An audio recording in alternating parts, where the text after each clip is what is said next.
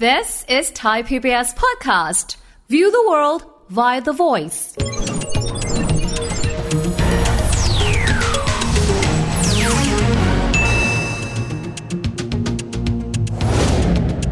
สวัสดีครับ ยินดีต้อนรับเข้าสู่รายการเศรษฐกิจติดบ้านนะครับ ก่อนหน้านี้เราได้เอาเรื่องของใจความในวงเสวนาเกี่ยวข้องกับเรื่องของการติดตั้งโซลาร์เซลล์นะครับว่าติดตั้งอย่างไรให้คุ้มค่า โดยที่เรามีแขกรับเชิญของเรา 2 ท่าน คือศาสตราจารย์ดรดุสิตเครืองาม นายกสมาคม กิตติมศักดิ์สมาคมอุตสาหกรรมเซลล์แสงอาทิตย์ไทย กับคุณต้อมอัตพลทะแพงพันธ์นะครับเจ้าของเพจไอมดมาคุยว่าติดอย่างไรให้คุ้มค่า ทีนี้ครับวันนี้เราจะมาฟังกันต่อว่า แล้วเรื่องของปัญหาเชิงเทคนิค กับเรื่องของการดูแลบำรุงรักษาหลังจากที่ติดไปแล้วนั้นจะเป็นอย่างไรครับ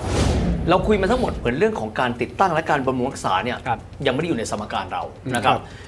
วิวัฒนาการมันก็มาของมันเรื่อยนะครับ ต้องถามผมถามผู้ใช้ก่อนถามต้องก่อนละกันว่า ติดแล้วมีปัญหาทางเทคนิคอะไรบ้างหรือไม่อะไรคือข้อควรระวังในเชิงเทคนิคการติดตั้ง และก็การบำรุงรักษาครับ โอเค ผมติด 2 ที่แต่ละที่คือความแตกต่างกัน แม้ว่าจะเป็นระบบไฮบริดเหมือนกัน ที่บ้านก็มีแบตเตอรี่นะ แต่ว่าเป็นแบตเตอรี่ชนิดพวกน้ำ อืม ที่เราต้องเติมน้ำกลั่น แต่ที่ออฟฟิศเราจะติดระบบโซลาร์เซลล์แล้วก็มีแบตเตอรี่ที่เป็นแบตเตอรี่ที่มันเป็นชนิดเดียวอยู่กับรถยนต์นะครับ อืม เขาเรียกว่าแบตเตอรี่พวกลิเธียม ซึ่งประสิทธิภาพมันจะดีกว่าเซอร์เคิลนานกว่าอ่ะแพงกว่า กลับไปที่บ้านก่อนที่มีปัญหาบ่อยก็คืออาถ้าเป็นตัวแผงจริง ๆ ไม่ค่อยมี อ่าแผงไม่ เพราะว่า ค่อยมี ตัวแผงอ่ะมันผลิตของมันเอง ครับ แล้วมันค่อนข้างที่จะทนทาน อืม แล้วยิ่งณปัจจุบันครับมันมีเทคโนโลยีใหม่ขึ้นมา อืม เราสามารถมอนิเตอร์แผงโซลาร์เซลล์ได้เลยว่า ครับ แผงเนี้ยทำงานอยู่หรือเปล่า โอ้ ผลิต โอเคมอนิเตอร์มันไปด้วย ใช่เพราะว่าเราติดแผงโซลาร์เซลล์อย่างเช่น 14-16 แผง ครับ ในการผลิต 5 กิโลวัตต์ ครับ เราจะเช็คว่าแผงที่ 1ทำงานอยู่ไหม อืม แผงที่ 2 เจ๊งหรือเปล่า ครับ แผงที่ 3 ผลิตได้ตามคุณภาพที่มันตั้งมาตรฐานไว้ไหม อ๋อมอนิเตอร์กันได้เลย ใช่นะ อ่า ปัจจุบันคือเทคโนโลยีมันมาถึงระดับนี้ ครับ เราจะรู้ได้เลยว่า เอ้า แผงที่มันแผงที่มันเสียนี่อ่ะอันนี้คือทางฝั่งของของเขาเรียกว่าผู้รับเหมา และเราเองก็จะสามารถตรวจสอบได้ ก็จะเข้ามาแก้ไขได้ถูกจุด อืม นะครับ โดยรวมไม่ค่อยเจอในเรื่องของผลิตแล้วไม่ได้ คือมันผลิตได้ตลอด อ่า ของเราที่จะเจอปัญหาบ่อยๆ อาจจะเป็นแบบช่วงหน้าฝนมากกว่า อืม หน้าหนาวที่อาจจะมีเมฆเยอะหน่อย อ๋อ โดยเฉพาะหน้าฝนครับ มันจะผลิต อันนี้ ได้ เป็นเรื่องฤดูกาลแล้วล่ะ ใช่ อันนี้เราไม่สามารถควบคุมได้ ครับ หรือถ้าเป็นในฝั่งของผู้ใช้โซนภาคเหนือ ภาคตะวันออกเฉียงเหนือ ที่มันจะเจอพวกพายุฤดูร้อนบ้าง โอ้ อันนี้เราอาจจะต้องเป็นพิจารณาอีกส่วนหนึ่งในสมการ ครับ ว่าเรามีความเสี่ยงจะเจอแบบนี้มากน้อยแค่ไหน โม อ่ะอันนี้ต้องต้องพิจารณา ครับ แล้วก็หลังติดตั้งแล้วก็ใช้งานเนี่ยปัญหาหลักๆที่ตามมา มันอาจจะผลิตได้น้อยลง อาจจะเพราะฝุ่นเยอะขึ้น ไปเกาะที่แผง จะถามอยู่เออเออ อ่าเราจะต้องมีการล้าง เพราะว่าทางฝั่งของผู้รับเหมาเนี่ยเขาจะบอกอยู่แล้วว่า อาจจะมีการล้างแผงให้ฟรีนะในช่วง 2 ปีหรืออะไรก็ตามแต่ตามคอน ส แท ม ค มติมีคราบเกาะนี่ประสิทธิภาพมันก็จับ ลด น้ ล อย ง ลง ครับ ไป ครับลดลงก็เหมือนเวลาที่เราใส่แว่น มีฝุ่นมามามาบังที่แว่นเราเราก็มองเห็น ก็ต้องเช็ดแว่นไป ชัดชัดไม่ กล้องมือไชัด ถือบางทีเลอะขี้มือยังมีเลย ใช่ถูกต้องครับอ่ะอันนี้ก็คือเป็นการดูแลบำรุงมากกว่าครับ แล้วก็ที่เหลือเขาจะมีการตรวจเช็คว่าผลิตได้ตามรอบหรือเปล่า อืม ผลิตแบบมีปัญหาไหม อันนี้ ครับ ทางฝั่งผู้รับเหมาเอง เขาจะดูมอนิเตอร์กับของเราได้ด้วยนะ อืม ผ่านแอปพลิเคชันครับ ครับ เพื่อที่ช่วยเราครอสเช็คว่าเอ่อบางบางครั้งเนี่ยผมผมลืมเช็คที่แอป แล้วที่เชียงใหม่เนี่ยบางทีมันแบบมีฝนฟ้า มีฟ้าร้องฟ้าผ่าบ้าง มันก็จะมีระบบเซฟตี้ของเขาเองนะ เพื่อที่จะปิดระบบเพื่อไม่ให้โซลาร์เซลล์มีปัญหา ครับ อ่ะเขาก็จะมาเช็คว่าเอ้ยตรงนี้ทำไมโซลาร์เซลล์ไม่ทำงานอ่ะให้เราไปช่วยเช็คอีกทีหนึ่ง ครับ อ่ะอันนี้ก็จะเป็นการตรวจสอบแล้วก็ยังไม่ค่อยได้เจออะไรที่แบบว่าเราจะต้องไปเปลี่ยนแผง ครับ ไม่มีเลยครับ พูดง่ายๆเป็นเทคโนโลยีที่มันอยู่มานานแล้วล่ะ อืม ผมเลยถามอาจารย์ดุสิตบ้างเพราะอาจารย์นี่มอง ครับ ภาพรวมนะฮะ อาจารย์ ครับ เห็นการติดตั้งมาตั้งแต่รุ่นสมัยนานมาแล้วจนกระทั่งวันนี้ ปัญหาทางเทคนิคที่อาจจะพึงระวัง รวมถึงการบำรุงรักษา ซึ่งผมเชื่อว่าก็คงจะต้องมีอยู่บ้างนะครับ อาจารย์มีข้อแนะนำหรือว่ามีตัวอย่างที่จะแชร์ยังไงบ้างครับ ครับ ตรงนี้ก็ก็ต้องเรียนแบบนี้ว่ามันก็คือมีอยู่ในหนึ่ง ก็คืออ ม จะต้องหาผู้รับเหมาที่มีมาตรฐาน ครับ มี มี ป ประ ระ ส ส บบ กา การ รณ์ ณ์ แล้วก็ทำงานได้ถูกต้องตามหลักวิชาการนะครับ แต่ว่าก็ต้องเออมีข้อดีอย่างหนึ่งว่าการติดตั้งโซลารูฟเนี่ยมันเป็นเอ่อเรียกว่าเป็นความมั่นคง ความปลอดภัยอันหนึ่งของระบบเอ่อบ้านที่อยู่อาศัย ที่ อืม เรียนแล้วว่าต้องมีการยื่นขอเอกสารราชการ ครับ นะครับเพราะฉะนั้นความปลอดภัยอันดับที่หนึ่งก็คือว่าเอ่อจะต้องมีวิศวกรโยธา อืม ไปสำรวจแล้วก็รับรองคำนวณความแข็งแรงของ หลังคาหรือว่าโครงหลังคาว่า ครับ ปูแผงโซลาร์เซลล์แล้วหลังคามันจะไม่พังลงมานะ อ่าโอเครับน้ำหนักได้อะไรอย่าง ก็ เงี้ย ต้องรับน้ำหนักได้แล้วก็จะต้องมีวิศวโยธานั้นน่ะที่มีใบอนุญาต ครับ เซ็นรับรอง แล้วก็ไปยื่นจดแจ้งที่สำนักงานเขตหรือว่า อ่า เทศบาล ข้อดีข้อที่สองของการมีระบบเอ่อกำกับดูแลเนี่ยก็คือเอ่อกระทรวงพลังงานก็ดีการไฟฟ้าก็ดีเขาก็จะไปตรวจที่หน้างาน อืม นะครับแผงโซลาร์เซลล์ติดตั้งมั่นคงแข็งแรงไหม เลือกสายไฟได้ถูกต้องไหมไม่ใช่ลักไก่ ใช้สายไฟเล็กเกินไป อ่า แล้วมัน ใช่ ทำให้สายไฟฟ้ามันร้อนพอมันร้อนแล้วมันก็เกิดไฟไหม้อะไรพวกเนี้ย ครับ รวมทั้งตู้ไฟฟ้าอะไรต่างๆนะครับ ก็ต้องใช้เบรกเกอร์อะไรต่างๆ ที่ถูกต้องตามหลักวิชาการ อืม มีสายดินอะไร ลงกล่าวอะไรให้เรียบร้อย อ๋อ ถ้าหากว่าทำได้ตามที่ผมเรียนเมื่อสักครู่นี้ มันจะอยู่กับเราได้อีก 20-30 ปีได้ ครับ สบายๆ อืมอืม นะครับ ส่วนการตรวจสอบเช็คบำรุงรักษานั้นเนี่ยก็คือก็เป็นหน้าที่ของผู้รับเหมาอีกนั่นแหละ อืมอืม นะครับปีหนึ่งอาจจะ 1 หรือ 2 ครั้งนะครับเข้าไปล้างแผงเซลล์แสงอาทิตย์ แล้วก็ตรวจสอบเช็คว่ามีจุดต่างๆ หรือตู้ไฟมันมีอะไรร้อนไหม สายไฟหรือว่าน็อตอะไรตรงไหนมันหลวมไหม อืม ก็ขันน็อตให้มันแน่น ครับ นะครับถ้าทำแบบนี้ได้เป็นเป็นรูทีนไปนะครับมันก็จะอยู่กับเราได้ 20-30 ปีอย่างสบาย ๆ เลย ครับเราก็รับฟังไปแล้วนะครับว่า ติดตั้งไปแล้วจะต้องดูแลอย่างไร ให้อายุการใช้งานนั้นมีประสิทธิภาพ ยาวนานมากที่สุดด้วยนะครับ อีกส่วนหนึ่งครับ แน่นอนว่าเวลาที่เราได้รับกระแสไฟฟ้ามา เราไม่ใช้มันหมดตรงนั้น เราสามารถที่จะคืนกระแสไฟฟ้าพวกนี้เข้ากริดไปได้ด้วย ซึ่งในส่วนนี้เราก็จะรับค่าไฟกลับคืนมาด้วย อันนี้ก็คือใจความของโครงการโซลาร์ภาคประชาชน ส่วนรายละเอียดจะเป็นอย่างไร ไปติดตามกันเลยครับ กระทรวงพลังงานเนี่ยเขาได้มีประกาศมา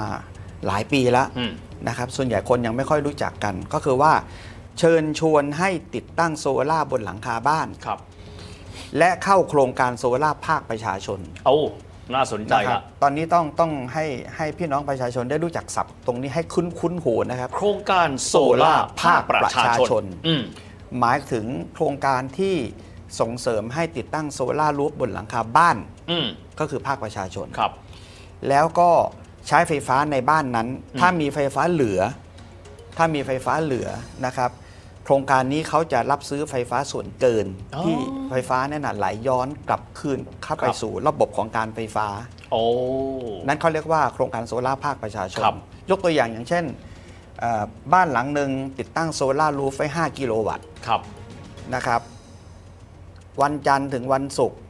อยู่บ้าน ก็ได้ใช้ไฟฟ้าหมด ครับ แต่พอเสาร์อาทิตย์ไปต่างจังหวัด ไปเที่ยวเธอไว้ ไม่อยู่บ้านไป ครับ เที่ยวเที่ยวใช้แค่ 2 กิโลวัตต์อ้าวตายจริงไฟฟ้าติดตั้ง 5 กิโลวัตต์ใช้แค่ 2 มันเหลือ 3 ถ้าไม่เข้าโครงการโซลาร์ภาคประชาชน 3 กิโลวัตต์นั้นจะโดนทิ้งหายไปเลย ศูนย์เปล่าไป ศูนย์เปล่า ถ้ามันหลายคืนการไฟฟ้าก็คือไม่ได้เงิน ครับ นะครับดีไม่ดีการไฟฟ้าสั่งให้ปิดระบบโซลาร์นั้น อืม แต่ถ้าเข้าโครงการโซลาร์ภาคประชาชนเมื่อไหร่ 3 กิโลวัตต์ที่เหลือนั้น สามารถขายคืนให้กับการไฟฟ้าได้ ทุกเวลาทุกวัน ระบบมันอัตโนมัติไหมค อั รับ ตโนมัติ อ๋อ มิเตอร์ ขอแค่แสดงความจำนงอาจารย์พูด ข ย่า อง นั้น ขอแค่สมัครเข้าโครงการโซลาร์ภาคประชาชนนะครับ ก็คือสมัครไปที่ถ้าอยู่ที่จังหวัดกรุงเทพนนทบุรีสมุทรปราการ สมัครไปที่การไฟฟ้านครหลวง อ่าครับ ถ้าอยู่ต่างจังหวัดก็สมัครไปที่การไฟฟ้าส่วนภูมิภาค เอ สามารถสามารถสมัครได้ทางออนไลน์ได้ด้วย โอ้โห แล้วรอไปสักเดือนหนึ่งการไฟฟ้าเขาเขาจะมีประกาศบางเอาประกาศบ้านของคุณ ผ่านการตรวจสอบแล้วค่าโครงการได้นะ ครับ เชิญมาทำสัญญาได้ ข้อดีก็คือว่าติดตั้งไปเถอะ แล้วก็ไฟฟ้าถ้ามันเหลือไม่ต้องเป็นห่วงว่าจะทิ้งไปอะไรแบบเนี้ยเอ่อแถมยังไม่ต้องมีแบตเตอรี่อะไรไปติดตั้งให้เปลืองตังค่า อัน แบ นี้ ตเตอ อั รี่ ตโนมัติเลย อั อา ต จาร โน ย์พูด มั อ ติ ย่างนี้ ไฟฟ้ามันไหลในเวลากลางวัน ครับ ถ้าใช้แค่ 2 ก็คือใช้ในบ้าน 2 มันเหลือ 3 นี่ 3 กิโลวัตต์มันก็ไหลเข้ามิเตอร์ มิเตอร์การไฟฟ้าจะเป็นมิเตอร์อัจฉริยะ ครับ อ่านได้ 2 ทาง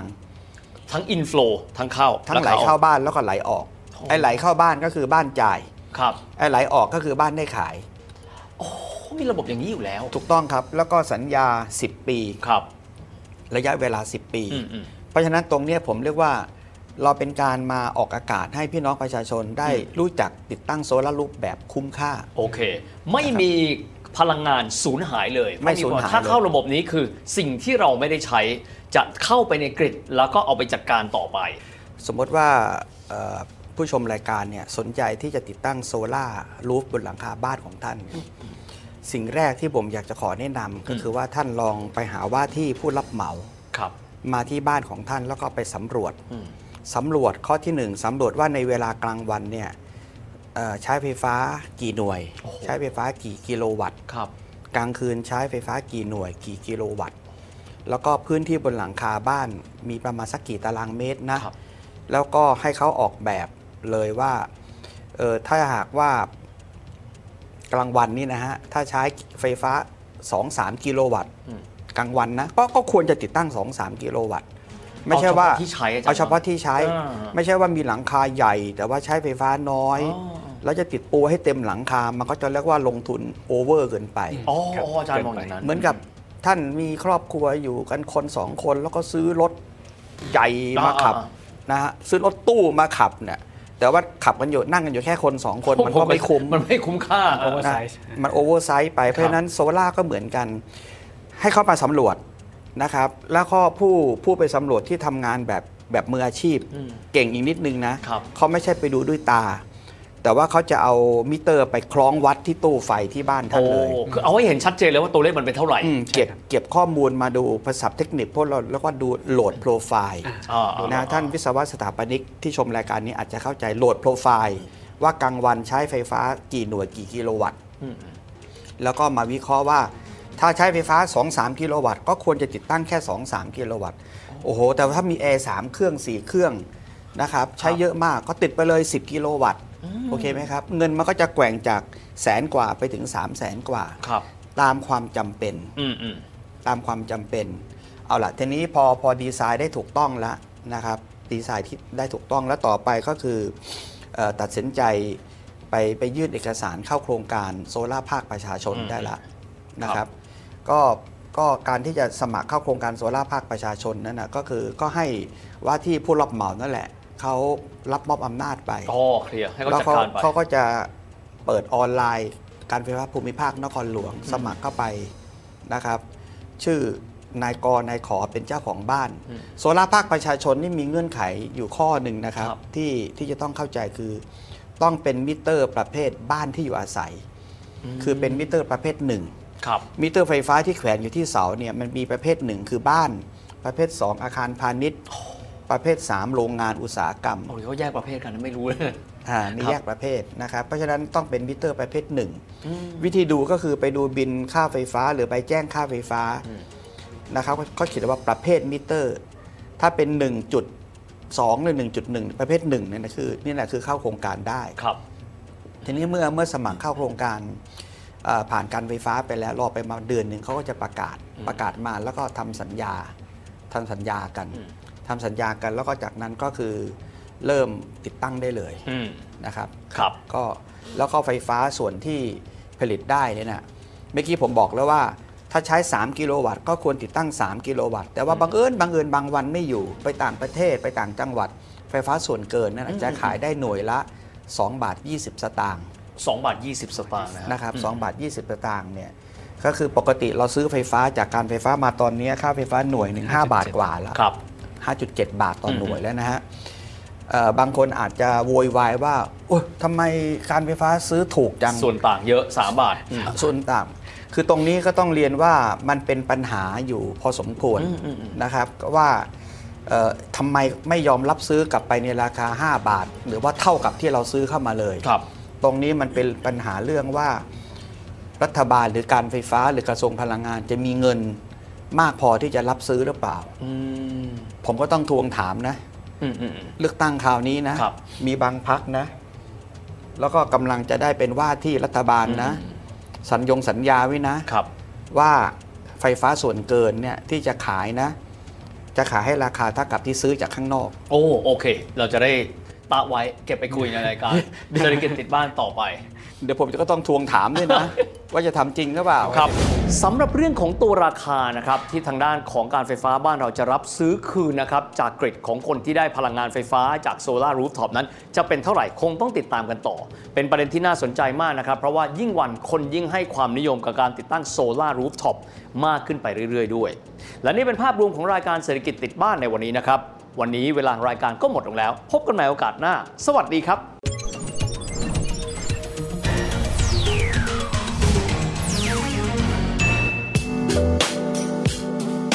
ติดตามรายการทางเว็บไซต์และแอปพลิเคชันของไทย PBS Podcast Spotify SoundCloud Google Podcast Apple Podcast และ YouTube Channel ไทย PBS Podcast Thai PBS podcast. View the world via the voice.